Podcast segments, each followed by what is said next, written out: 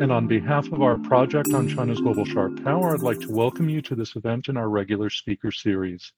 Today, our theme is More Than Sharp Power, how the CCP penetrates Taiwan and Hong Kong. You can learn a great deal about this subject in a new edited volume entitled China's Influence in the Center Periphery Tug of War in Hong Kong, Taiwan, and the Indo-Pacific, which I'm holding right here.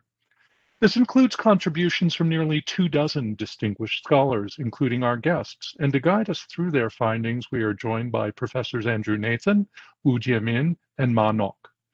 Andrew Nathan is class of 1919 professor of political science at Columbia University. His teaching and research interests include Chinese politics and foreign policy, the comparative study of political participation and political culture, and human rights. Professor Nathan's books include Chinese Democracy, the Tiananmen Papers, and Will China Democratize, co-edited in part with our own Larry Diamond, who directs this project. Wu Jiemin is a research fellow at the Institute of Sociology Academia Sinica and served as a director at the Center for Contemporary China at National Tsinghua University in Taiwan. He is on the advisory committee of Taiwan's Mainland Affairs Council and a former board member of the Straits Exchange Foundation. His research interests include political economy, political sociology, social movements, democratization, and civil society. And his books include Rent Seeking Developmental State in China, Anaconda in the Chandelier, Mechanisms of Influence and Resistance in the China Factor. Ma Nok is Associate Professor at the Department of Government and public administration at the Chinese University of Hong Kong. He writes extensively on elections, party politics, democratization, and social movements in Hong Kong. He's the author of Political Development in Hong Kong, State, Political Society, and Civil Society, and more than 20 journal articles on Hong Kong politics. I'd like to welcome you all, but before turning the floor over to you, I'd like to remind the audience to submit questions via the Q&A function at the bottom of your screens, and we'll turn to them in the final segment of the program. Without further delay, Andy, please lead us into the presentation. Thank you, Glenn, very much. Well, um, I know that everybody listening to this program is very much aware of Chinese sharp power under the guidance of the Hoover Global Sharp Power Project and Larry and Glenn. Um, Taiwan and Hong Kong are more important to China for Chinese influence than any of the other places that we where we study their exercise of sharp power. These are two places that China is absolutely determined to control for very good security reasons of their own. And so it's in these places that they that the Chinese have made their greatest effort to exert influence through sharp power.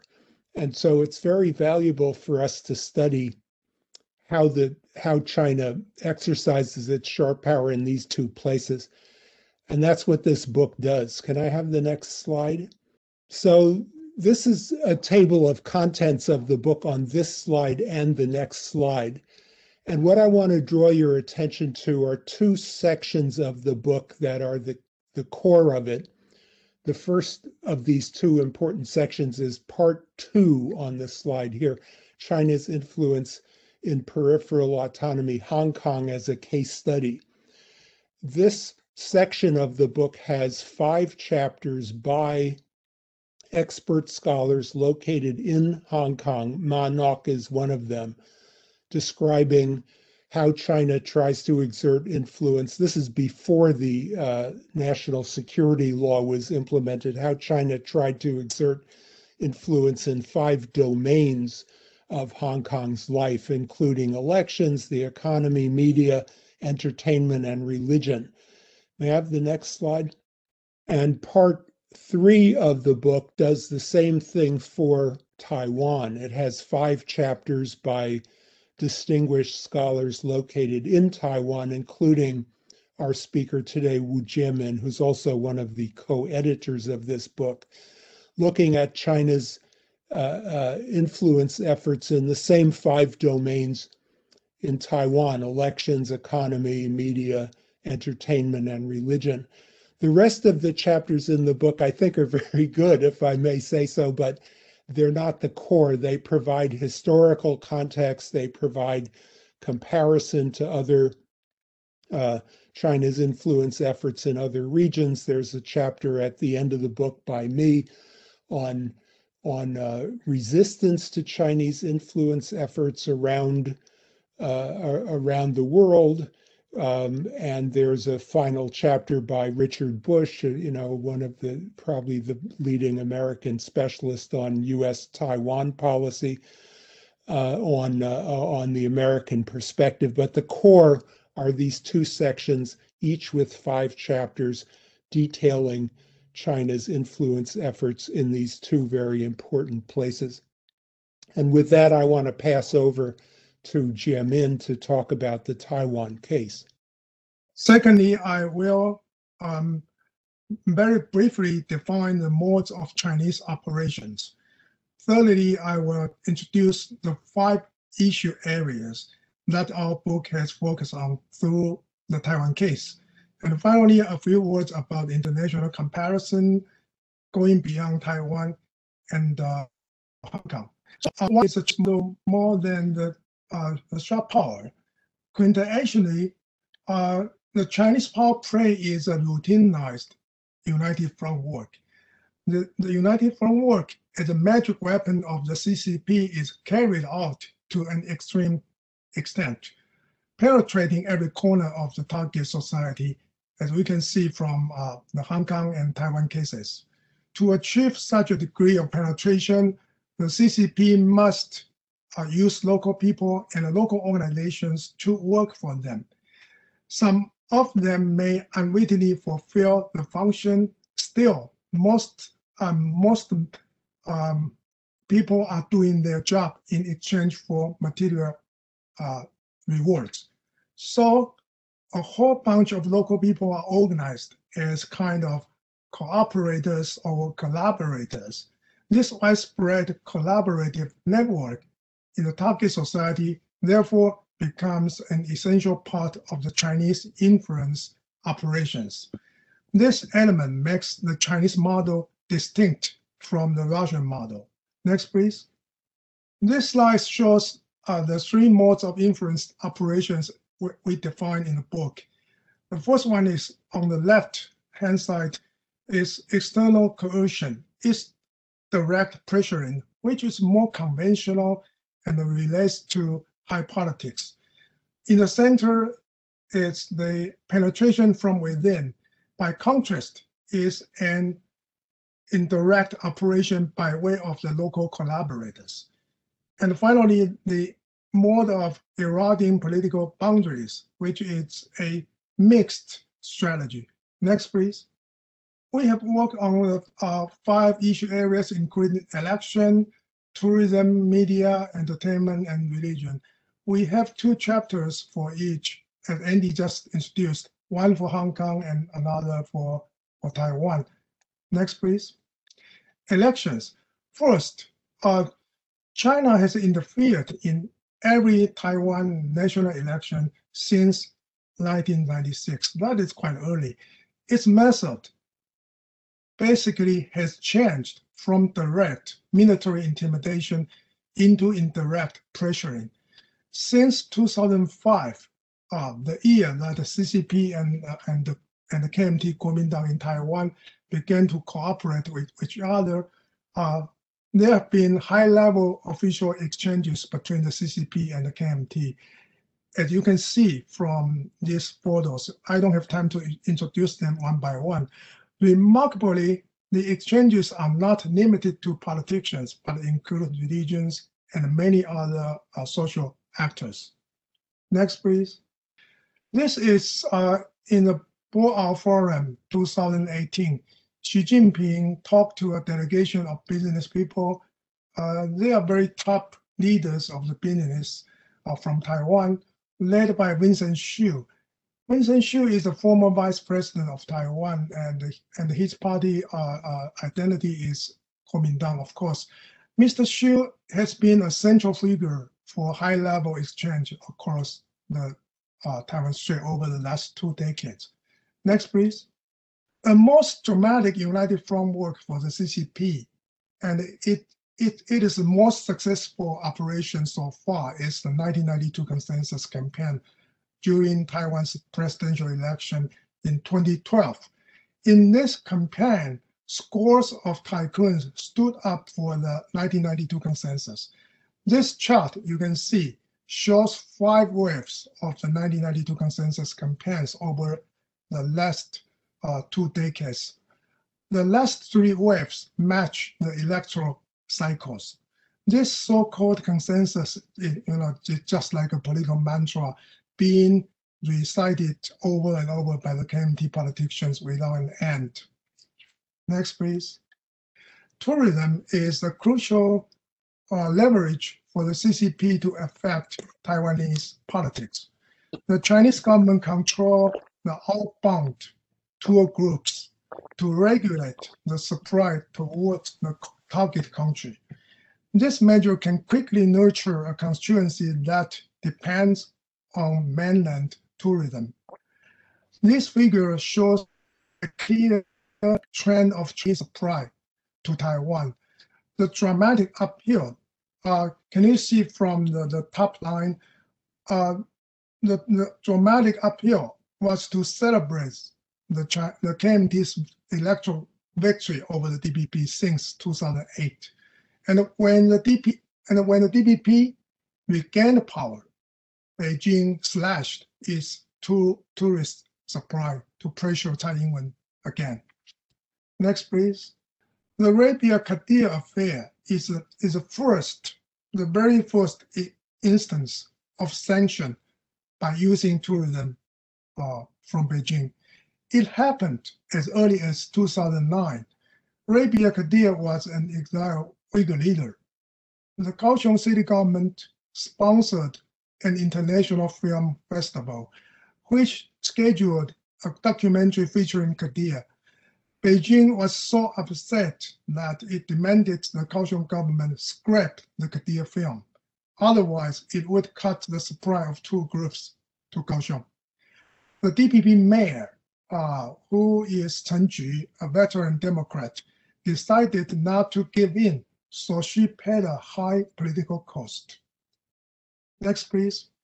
Chinese control of the media around the world has been notorious. In Taiwan and Hong Kong, it goes almost unbridled. Chinese easy money has poured into Taiwan. Petty news, censorship, and disinformation are daily phenomena for us. The picture shows that Wang Yang met with a Taiwanese media delegation.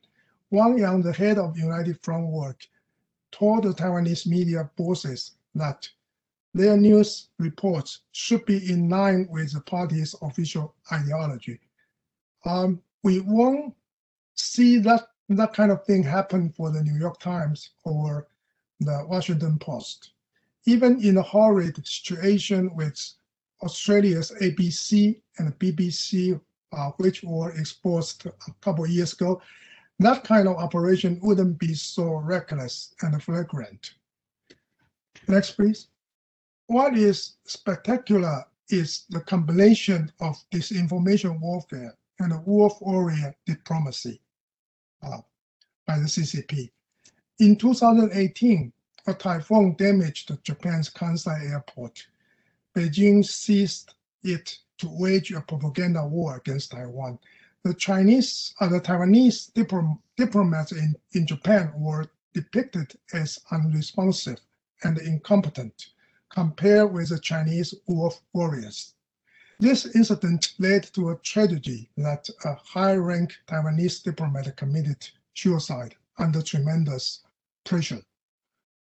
The Kansai airport incident clearly indicates that the Chinese model of disinformation warfare is different from the Russian one. Uh, next slide, please. The Russian model is uh, quite well studied so I skip it here. The Chinese model starts and ends in the same mechanism as the Russians, but in between the operation or process, it musters a large army of local collaborative agencies, uh, including mainstream media outlets, bosses, journalists, editors, and so on. Without the deep-rooted collab collaborative network, the CCP wouldn't have been able to convert a natural disaster in Japan into a political crisis for the DPP uh, government in Taiwan. Uh, the Chinese growing market and influence in the global entertainment industry have brought significant outcomes. The PRC captured this sector to censor the entertainers and producers and the directors just to sway people's political identity. A Taiwanese singer, Chou Tzu-yu, you can see from the photo here, who is very popular in South Korea. She is Taiwanese. She is working in, in uh, South Korean K-pop. She apologized to the Chinese government and the netizens for waving the ROC or Taiwan flag with the Korean flag. The CCP has organized for information warfare and for the Wheat Hunch for Taidu or Taiwan independence advocacy entertainers. Uh, they believe so, but actually they, they, they, they, they may not be as Taidu supporters, actually. Likewise, the CCP can also weaponize the apps such as TikTok and WeChat. Next, please. Religion. Um, temples are Taiwan's cultural and uh, local political centers. Most large temples are controlled by local factions and um, religious notables, so they become targets for Chinese United Front work. This slide shows that a Mazu Temple, Gong in Taichung, uh, Middle Taiwan, uh, becomes a key post for the CCP officials to penetrate the grassroots. The table on the right, um, which I compiled, lists an, an itinerary of CCP officials. They visited 18 temples during a two-week tour. Uh, Gong was the facilitator for this trip. This kind of pilgrimage provides the Chinese officials with excellent avenues to investigate Taiwan's grassroots and cultivate networks. During the 2016 presidential election, a high-level official visited Taiwan several days before voting. He went straight to Zhennangong and convened a secret meeting with 29 neighborhood heads in the district. And he told them whom to support. What, what is people may be you know curious what is the, the payback for such co collaboration from the religious notables and religious bosses local factions according to our research uh, the chapter on religion uh, in the book local bosses can gain a religious bonus and this kind of bonus is realized mostly in huge land development profits. These photos show that a top uh, Taiwan affairs official, Zheng Lizhong, toured around the island, and he was welcomed everywhere, everywhere by the cooperative religious forces and local politicians. Next, please. Now, my conclusion. The Taiwan case can apply to other countries and religions. Uh, there was a THAAD missile dispute between South Korea and and, and China several years ago. Once South Korea decided to deploy the missiles, Beijing began its economic sanctions. Its measures including cutting the tourist groups to South Korea, banning the K-pop performances in China, forcing the Lotte Group, uh, Lotte Group provides a land strip to uh, for the deployment site. So Beijing forced Lotte Group to close its supermarkets more than 100 in, in China and so on. So we found that these uh, sanctions are so strikingly sim are similar to what Beijing has done to Taiwan before. And later we discovered that the same operation was applied to Australia just uh, last year. I won't go into details about the operations in many other countries for the sake of time. It suffices to say that our framework makes a step forward for the study of sharp power, authoritarian diffusion, and the pushbacks by the target country, by the, by the people who are influenced by the Chinese sharp power. Finally, the weapon of the weapons utilized by the CCP it's not an approach that I called commercialization of the United Front work. The exchange between the Chinese and the foreign partners is purely commercial, mutually beneficial, and innocuous on the surface. But when you uh, probe deeper, you can always dig out the political motivations uh, on the Chinese side beneath. Okay, I will stop here and pass the microphone to Professor Ma Nok. Thank you very much. Okay, I will uh, share my own PowerPoint. Uh, thanks for uh, giving me this chance to uh, talk about Hong Kong. And um, uh, there are five chapters on Hong Kong, and my chapter is mostly uh, on Hong Kong elections. I'm sorry to say that actually a lot of what I had written was kind of outdated because uh, most of uh, the chapter was written, uh, and most of the chapters are actually uh, written before 2019, before the anti-extradition protest. And but I think the the other chapters are still largely okay, the framework. But but uh, elections in Hong Kong uh, uh, change a lot uh, after that. Uh, Hong Kong is different from uh, Taiwan and other other countries, peripheral countries mentioned in the book in terms of like South Asia, Central Asia. Is that Hong Kong is under the direct sovereignty control of China. So uh, as far as elections is concerned, actually the uh, all constitutional changes in Hong Kong towards full democratization need the approval of Beijing. And uh, my historical kind of historical accounts show that uh, Beijing actually intervened twice uh, before 2019. That was uh, in terms of rewriting electoral rules in 1998 and 2012. But actually, Beijing can make their own rules for Hong Kong uh, from Beijing. And that was what happened uh, uh in 2020. And then, uh, but actually in 2016 and 2017, they intervened to disqualify elected legislators in 2016 and 2017 by interpretation of the basic law. In, essence, because some of them show, uh, shouted uh, uh, derogatory uh, slogans when they were uh, taking the oath of office.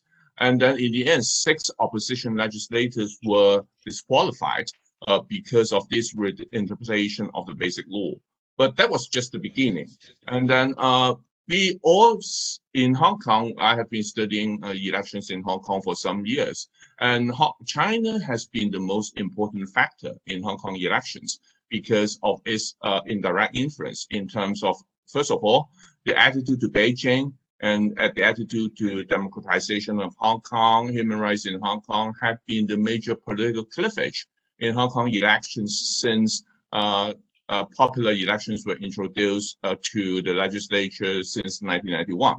So uh, for those of you who uh, do not understand the uh, current situation of Hong Kong, Hong Kong after 1997, we had about half of the legislature popularly elected by one person, one vote.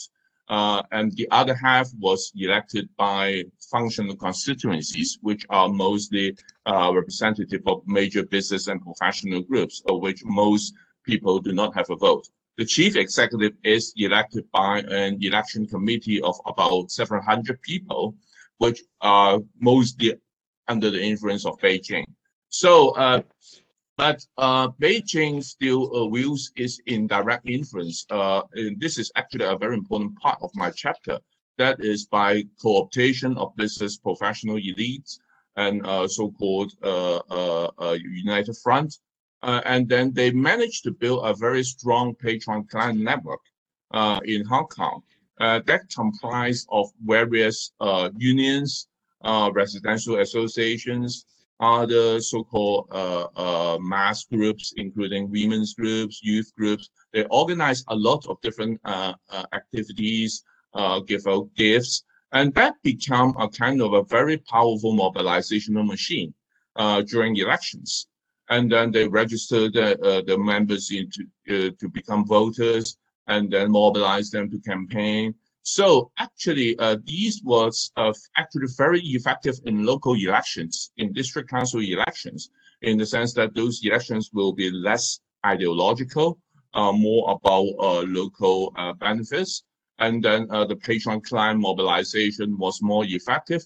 So this is one thing that I try to emphasize in my book chapter. That was the pro-Beijing forces were gradually gaining ground before 2019 uh, that was their vote share in popular elections were gradually increasing from what was about 25% in 1997 to gradually 40 to 45% before 2019. This is another special thing about Hong Kong is that the pro-democracy opposition has been getting a majority of popular votes uh, in elections, but just that because uh, not the whole legislature was popularly elected. So they were kind of in a kind of a permanent mi minority status, getting about 40% of the seats in the legislature. So the other areas I would be brief here. Tourism, entertainment business, media, they had similar situation in that uh, the China market was so important. A lot of those uh, businessmen who are engaged in these areas, actually they had to uh, uh cater for the position of uh, uh, China. And China's capital is so dominant in Hong Kong. So uh, for a lot of the businessmen, they do not want to, they have to kind of adopt a more conservative pro-Beijing position. And a lot of self-censorship going on uh, in the media with the very exception of maybe Jimmy Lai's group. And then there's limited local resistance and also the church as well uh, uh, uh, there was a lot of criticisms in Hong Kong uh, against the the the uh, mainstream churches, including the uh, Catholic, the Vatican being silent on Hong Kong's issues, and then because they were largely loath to oppose Beijing for for a number of years.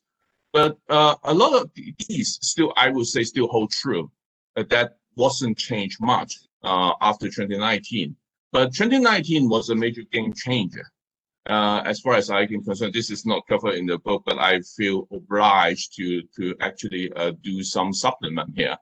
And the anti-extradition bill movement, which lasted for several months, uh, changed everything.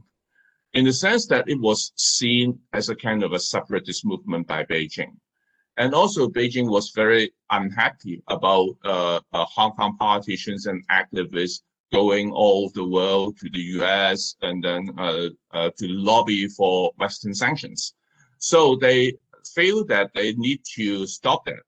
And then uh, in December, uh, in November 2019, there was the local election, district council elections, and it brought a landslide victory of the Democrats, which enabled them to won to win 86% of the total seats, and which was unprecedented. Before that, they hold about 30% of the seats in the local elections. And then uh, we were supposed to have a legislative council election in 2020 September, that but that was postponed uh, uh, with the pretext of the pandemic. And then they, they were they were the first of the Democrats really winning a majority in the 2020 Legislative Council elections, even with the uh, limited election uh, model. So what happened was uh, Beijing stepped in to use more direct influence uh, because they understand that even with all the money that they put in with the powerful patron-client uh, um, uh, framework, that it was kind of overwhelmed by the political tide in 2019 uh, because in the 2019 uh, uh, district council election, it was a historical uh, high voter turnout of 71%.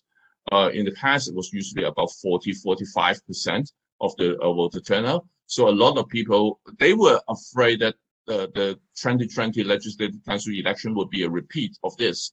So what they do is that, of course, they enacted the election security law in June 2020, uh, and then uh, which was uh, I, I, guess some of you, you, and then they postponed the September 2020 uh, elections. So uh, what did happen is uh, they disqualified four pro-democracy legislators in November 2020. directly from Beijing. So the Democrats in protest, actually, uh, originally there were about 25 of them. They pull out of legislative council altogether because the the ones that who are who were elected in 2016 were supposed to serve until 2020 and then uh, but then the election was postponed. They were given one extra year but then the uh, four of them were deemed uh, unpatriotic and then uh, uh, uh, they were not seen as supportive of the basic law so they were disqualified. And then the democrats in protest flow of electrical so actually the currently serving legislature almost we can say that there were no opposition in the legislature but and then 55 opposition candidates who participated in a primary uh, uh, of the Democratic camp were arrested in January uh, 2021 on charges of subversion because uh, 36 of them were denied bail and they, they, they are still in uh, custody. Because Beijing saw that the, the campaign to try to seize a majority in uh, in Hong Kong, in the legislature in Hong Kong, and then maybe between the budget, trying to whittle a budget to uh, force a constitutional crisis as subversive. So, um, and then what was more is uh, the direct uh, change of the electoral system that was handed down in March this year. So uh, the National People's Congress uh, uh, uh, decided to change the electoral system for Hong Kong. And this is one thing which show the actual direct influence of Beijing very much very different from other uh, peripheral countries is that they can hand down decisions directly from Beijing and then Hong Kong as a local uh, place has no way to constitutionally to resist. And then the directly elected seats were reduced from one half of the legislature to 20. So, uh, and then the 40 of the uh, new seats were, would be elected by an election committee that elects the chief executive, which means that Beijing will be most likely to control the majority of the uh, election committee. And then they were building in multiple uh, screening mechanisms uh, in the name that they think that now it is very important that the patriots should be ruling Hong Kong, so-called 爱国者治港. And then um, and then so they built in a screening committee.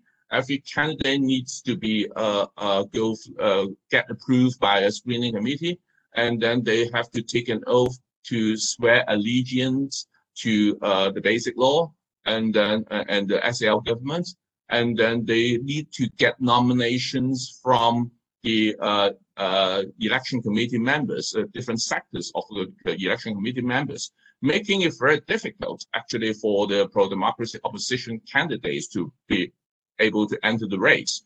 So uh, I'm using up my time here. So uh, the change of franchise in the election committee is also making it more difficult for the uh, Democrats to contest in the future elections. So this is what was what is new? Uh, we are supposed to have an election, uh, a legislative council election in December 2021, but this is a totally uh, new change in terms of uh, uh, the electoral system in Hong Kong, showing the direct influence of China on Hong Kong.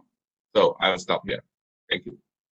Thank you all for those great presentations. Um, I'd like to start the next few minutes of conversation with you with a question for Professor Ma. And that is, many of the changes that you've just described for us are electoral changes, some of which have not yet taken effect because they're prospective, uh, though the, um, they augur very poorly for the state of Taiwan's democracy and the leadership that Beijing installs uh, in Hong Kong. Um, uh, but I wanted to ask you if you could widen the scope a little bit and update us as to what is happening outside of the political system with respect to educational reforms, attacks on the professional bar, for example, arrests, trials, and how Hong Kong society is struggling to hold on to uh, the freedoms and liberties that it had enjoyed for a great many years in the face of this political shift in power and the more aggressive assertion of PRC power in the city. Um, what kind of resistance is there? Is there pushback? Uh, and, and what is slipping? uh, we are struggling to to be frank, because I think the chilling effect of the election security law is just uh, very strong. And then uh, we are still under very tough social distance rules in Hong Kong. So uh, any social gathering uh, of more than four people would be struck with a fine of uh, about 5,000 Hong Kong dollars, which is about uh, 700, 800 US dollars. And then, uh, but it, uh, incredibly, Hong Kong is down to single digits of daily infections. Can you imagine if we are a kind of 7 million uh, people city and then we are down to single digits of infections uh, every day, uh, but then we still have very tough uh, social distance rules. So uh, I would say there was a lot of chilling effect with uh, um, because the national security law was so broad and then uh, and then the penalty is very heavy and then those who are arrested can be denied bail and then which is in effect in, uh, in, detention so uh, it posed a major difficulty for civil society so for the time being a lot of people uh, and there was a lot of talk about immigration uh, uh, in Hong Kong, which is a kind, it induce a kind of a sense of uh, helplessness, which doesn't go well for all kinds of movement. So there are uh, there are small groups who are still doing uh, resistance in a kind of a mode of everyday resistance, but actually we for the for a short period of time, I I don't see a major resistance movement or, or, or massive movement as you can witness on TV uh, that, that happens in, in 2019 uh, happening. Uh, of course, we, we still have some of the limited freedom. The, the, the, the Apple Daily is still being published, and then it is still very critical. And then, but uh, we are also afraid that a lot of different of these freedoms will uh, will be diminished uh, gradually uh, because especially there will be weakened weaker check and balance uh, with the absence of an opposition in the legislature. And then, uh, so this is uh, going to be difficult. What is your sense of how this has affected universities and what faculty are comfortable talking about and teaching? I don't know, because different people have uh, different uh, calculations uh, because uh, I, I sometimes find it funny because uh, sometimes it seems that overseas universities are more uh, concerned about talking about China, uh, where whereas we are talking about China and Hong Kong politics every day in classrooms, and and and I take more my classes because uh, these days I would say that there's no way that you can forbid people taping your lecture uh, actually when whenever you put things uh, uh, uh online. So, uh, but I would say there was a major chilling effect on the freedom of speech in Hong Kong, and then uh, and also academic freedom, and then because we are kind of worried, a lot of people are kind of worried about some, for example, some kind of international exchanges. And then whether or not that would hurt uh, that would be seen as collaborating with foreign powers, and then what you are supposed to say, what you are not allowed to say, and these are uh, uh, uh and these are something that kind of atmosphere that uh, I think has been induced uh, in Hong Kong in recent years. In recent months, I would say, I think about one year. Thank you very much. For Professor Wu, I have a question. Um, you know, like Hong Kong, there are segments of Taiwanese society that actually genuinely favor very close, if not full integration with uh, very close relations, if not full integration with the PRC. In a pluralistic society, how do you tolerate those points of view and separate collaborators from people who genuinely favor very close ties with the PRC? As Professor Ma has pointed out, there you know, are segments of the PR of Hong Kong that are organized and actually, you know, uh, genuinely favor um, close mm-hmm. ties with mainland China. In Taiwan, there are those people as well. So, in a pluralistic society, how do you strike that balance um, between respecting their positions and and also tackling the problem of influence and collaboration?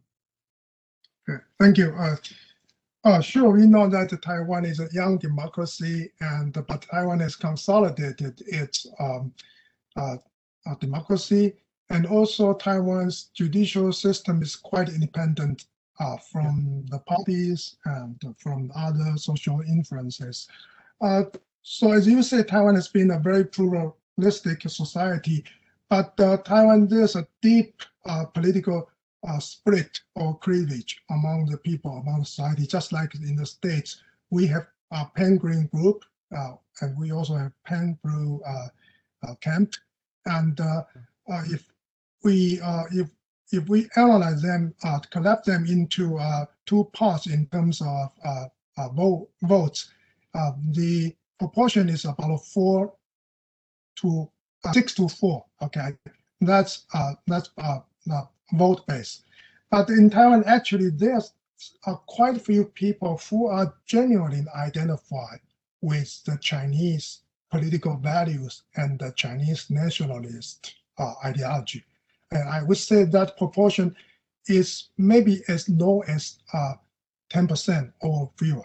Okay. So, uh, but, but there are still some people uh, more than 10 willing to do business with the Chinese market. And, and they think the Chinese uh, market is a great opportunity that we cannot miss out. Okay, so Beijing is very clever to take um, take advantage of this uh, motivation uh, to do business with those people and to uh, to to deliver uh, it's good in exchange for political gains. Okay, so the how to strike the balance it's very I would say it's very difficult and uh, um, because I'm a member of the civil society, I, I joined many uh, social movements protest against the Chinese influence over the last decade. So I think a balancing power from Taiwan is the civil society, especially as the ruling party is more or like pro-China. All right, but now since DPP, who that uh, that is more uh, local rooted, uh, so we can see there's a, a, quite good synergy between the government, the civil society, civil uh, civic groups, and also the cyber experts to ward off the the very fierce uh, everyday uh, attack from the disinformation sphere. Okay, so that is uh, generally that is the situation in Taiwan. And, and finally, I can give you a, a side note uh, about uh, the, the difficulty of striking balance. Uh, the court just ruled that uh, several young people were not guilty for cooperating and receiving money from the Chinese agents on the mainland. Uh, they apply some age-old legal articles, and uh, the court says that they are not guilty. So this this case, you know, make a splash in Taiwan society, and still, you know, is still making some uh, side effect, and and and and push us, you know, to to think deeper about uh, reforming our legal system, especially against the Chinese uh, aggression. Thank you. Yes, it's in the nature of democracies that they struggle to uh, meet the challenge of especially united front work because it's um, it exploits the openness of our societies.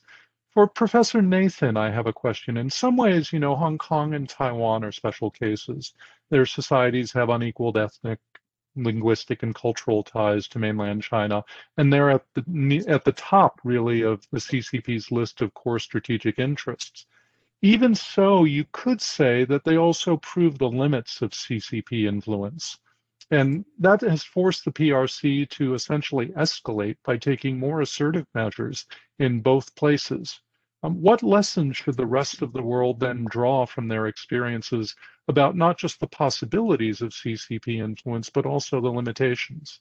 In my chapter in the volume, I looked at uh, various forms of CCP influence, including the Belt and Road Initiative, where they have an estimated a trillion dollars of commitments to invest in infrastructure in 80 countries, including countries that trade with China and, and so forth.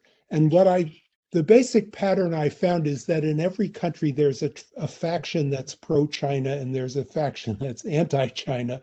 And it's often the people in government who are pro China because they've got a good deal with China to build something and they're getting a loan, and probably in many countries some corrupt side payments. And then it's the opposition uh, that's critical. But when the opposition comes to power, they often switch around and do a deal with China. So Malaysia was a great example of that, where the Najib government was criticized by the opposition led by Mahathir for their corrupt dealings with China and taking too big of a debt. And then when Mahathir and he, Mahathir said, "I'll get rid of that," when he came back in, he went to China and struck a deal with the Chinese. So Chinese presence is controversial every place.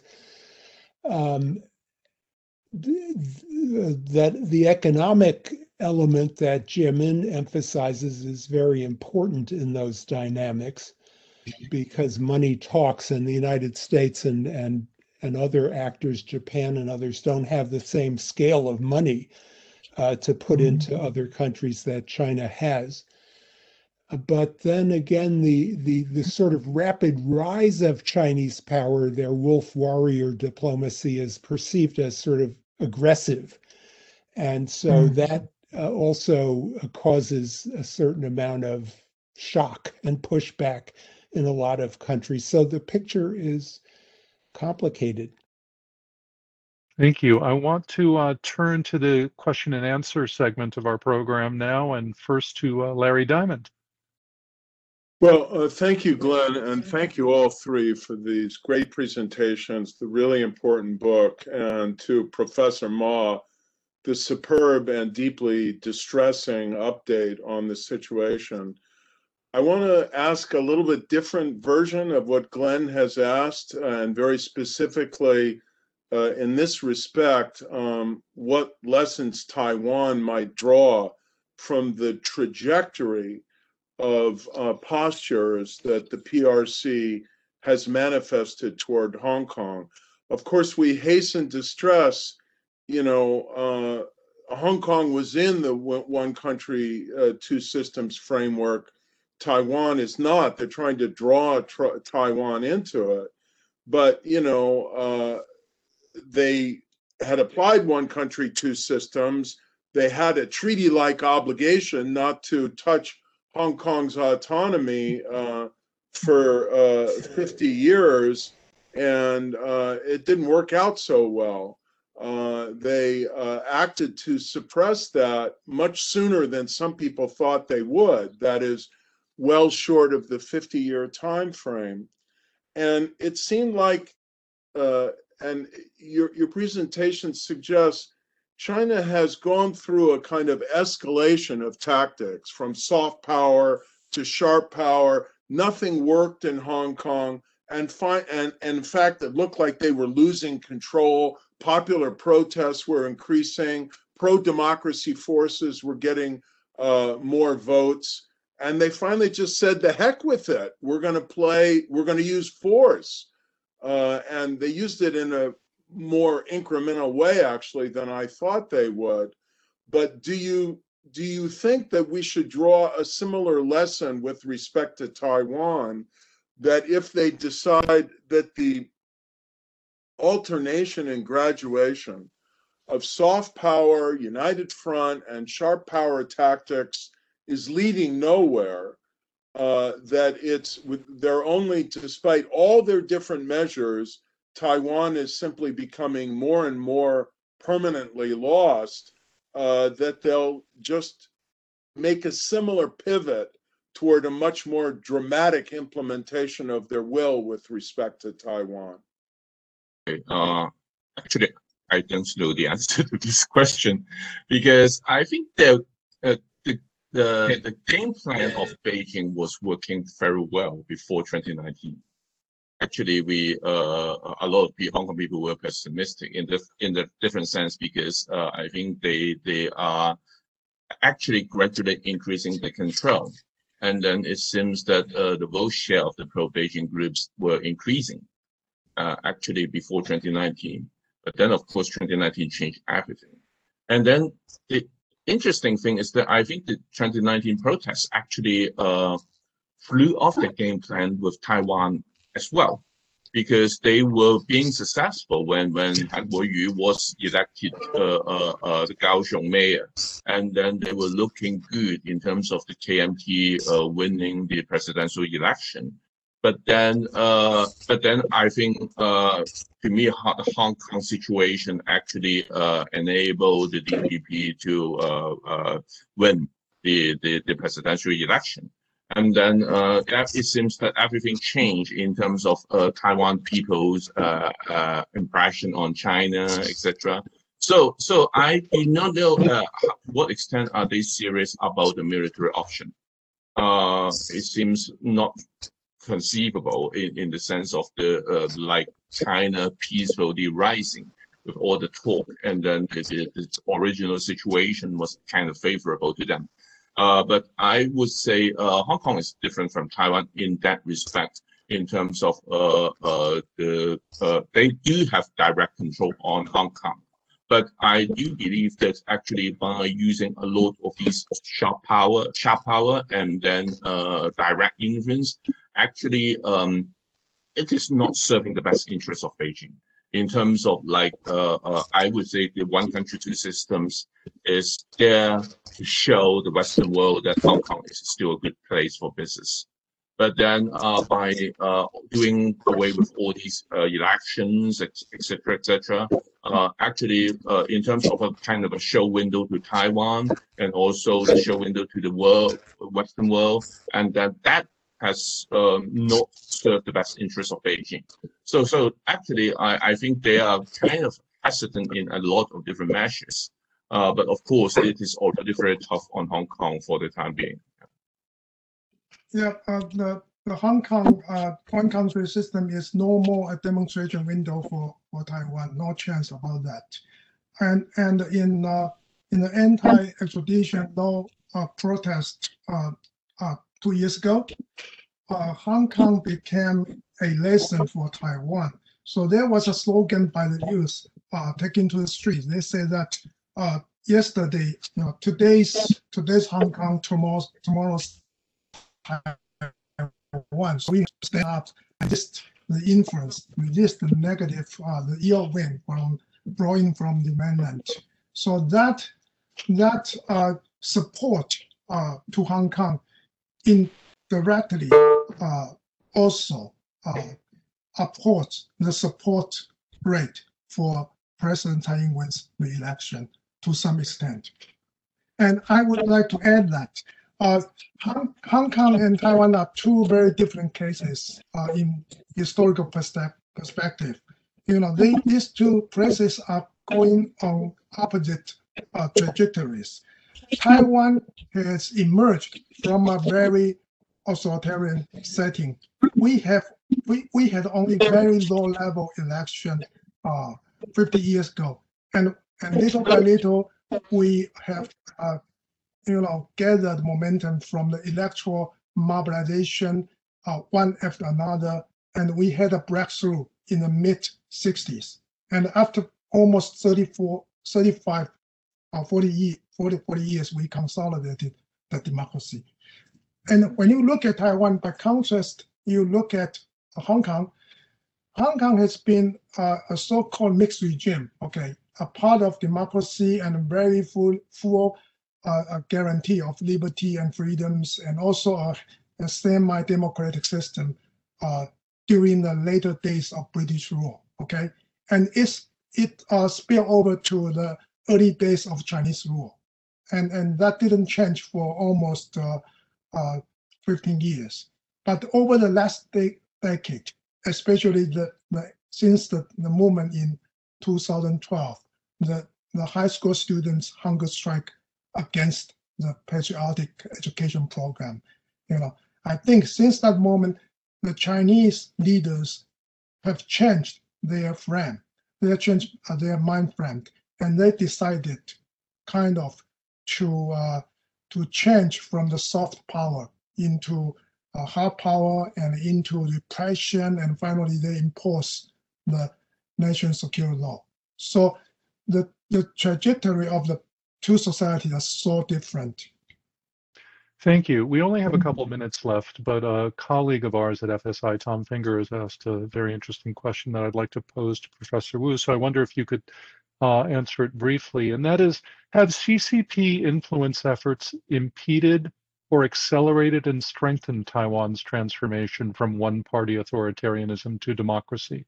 And have those efforts moderated or accelerated the deterioration of PRC relations with countries like Australia, Canada, and the BRI. So, for example, has the pressure from the PRC helped or hindered mm-hmm. Taiwan's democratization? Okay, this is a very interesting question. You know, it's, it's a paradox. You know, uh, for some skeptics or pro-China people, they say that you know if you argue that the Chinese negative influence is affecting Taiwan's domestic domestic politics, how could you argue that our democracy has been consolidated? and improving, you know. But, uh, you know, just because the success of the United Front work, uh, United Front uh, measures, and the people feel the power of Chinese uh, the pe penetration, so the people are, are awakened to resist, to push back those influences.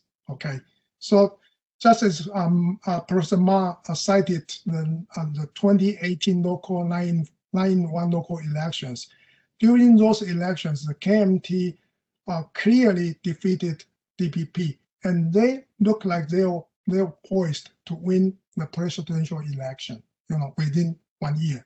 But how come the DPP can make a, a fight back to push back the influence from, from China? It because the awakening of the people. You know? So this kind of influence uh, uh, interaction uh, pattern is not an objective uh, scientific law. You know, it always needs the human agency to to to explain the outcome. Okay, so I think I think uh, in final analysis, I think the China factor operating in Taiwan inadvertently improved, strengthened our democracy so far. Thank you. That's an excellent answer. And I'd like to thank you all for a magnificent set of presentations. I'd also like to remind the audience that the book uh, is available if you'd like it. I'll show it to you again um, here. And uh, I'd be remiss if I didn't draw your attention to the uh, next event in our series on May 24th where former British diplomat Roger Garside and human rights lawyer Teng Biao will discuss towards a democratic China, what role can outsiders play? Mr. Garside himself has just published a new book entitled China Coup that sparked tremendous interest, and I hope you'll join us. Until then, thank you and be well.